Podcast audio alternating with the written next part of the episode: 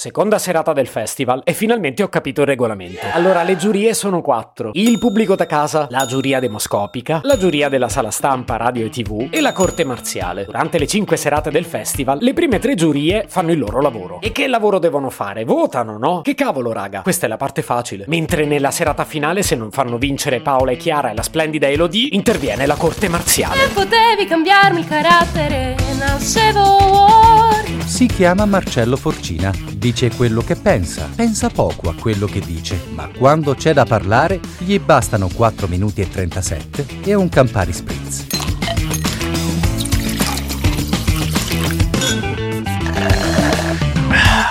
Confesso che avevo già digerito un po' male che le Iezzi si sarebbero esibite la seconda serata. Immaginate la rogna quando ho scoperto che erano pure le ultime. Insomma, ieri le esibizioni degli artisti ho dovuto seguirle tutte. E devo dire che c'era buona qualità. Poi ero nel salotto Telegram di Romina Falconi, che vorrei tanto rivedere su quel palco. E ho capito che in buona compagnia ce la posso fare. Però di Paola e Chiara parliamo a fine episodio. Non sono molto sereno a vederle quattordicesime nella classifica generale.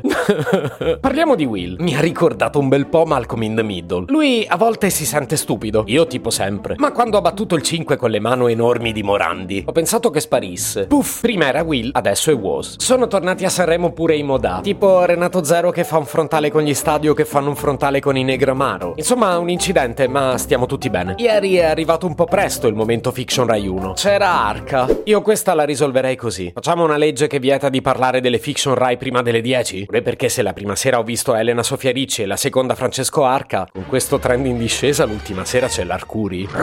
Avevo grandi aspettative sulla belva Francesca Fagnani. Assolutamente incantevole nei tre abiti. Bello pure vederla in piedi, visto che in genere è sullo sgabello. Bellissima donna, totalmente a suo agio sul palco. Sì, forse mi aspettavo un po' di graffio in più. E invece mi sono goduto il momento Tenaledi. Morandi, Ranieri e Albano, che rigorosamente hanno fatto esibire in ordine di decibel potenziali. Albano non potevi metterlo per primo. È come quando al ristorante ti dicono in che ordine devi mangiare i formaggi, no? Momento Tenaledi Lady un paio de ciufoli. Albano ha fatto le flessioni sul palco, mentre io facevo fatica a passare la pezza sui fornelli. E mi sono sentito pure un po' vecchio quando gli articolo 31, rigorosamente in bianco da premio Philadelphia del Fanta Sanremo, mi hanno tirato giù questo pezzone che mi ha fatto entrare un pezzettino di 883 negli occhi. E mi sono commosso, va bene? La privazione di sonno altera gli umori. Non male il Tunz Tunz di Lazza. E poi il grande ritorno di Giorgia dopo 22 anni. Mi dicono che quell'abito l'hanno visto da OVS in effetti non ci credo, ma se fosse così, chapeau. Comunque lei tipo il palco se lo mangia. Il pezzo non lo so, magari devo riascoltarlo. Lei però wow. Tra l'altro seguita dal momento ormonella social. E mi riferivo all'esibizione di Renga e Neck. Ho sentito tipo Telegram tremare. I Black Eyed Peas ci hanno fatto ballare ma senza Fergie. Non lo so, però mamma sita con la Isla Bonita tanta roba. Ah, e complimenti ad Amadeus che per risparmiare sul budget ha preso un traduttore tra i coristi. E complimenti pure al traduttore corista che ha tradotto in modo un po' creativo figo. Degno di nota l'outfit di Shari, talmente animalier che mi sembrava uscita dallo spot delle gocciole. Fedez invece non la manda a dire. Fuori gara ovviamente, ma anche totalmente fuori dai denti. Un dissing in piena regola con una stilettata al Kodakons che oggi voglio proprio vedere che succede. Ah poi ci ha tenuto ad assumersi tutta la responsabilità di quello che ha detto, cosa che io nella vita per esempio non farei mai. Madame è terza nella classifica generale. Lo capisco bene perché la canzone è stupenda, però tesoro ti sei dimenticata il pezzo di sotto del vestito. Ma voi Levante non non sembrava la Barbie del cinese. Tananai devo dire che si è accordato, ma la canzone di Rosa Chemical è una bomba. E arriviamo finalmente alle sorelle Iezzi, ben conservate nella carta argentata. Pezzo baracone il giusto, in coerenza col loro storico, ma senza esagerare col Tunz Tunz, con coreografia annessa. E ora, ah, vamos a lavorare. Se potevi cambiarmi il carattere, nascevo Word.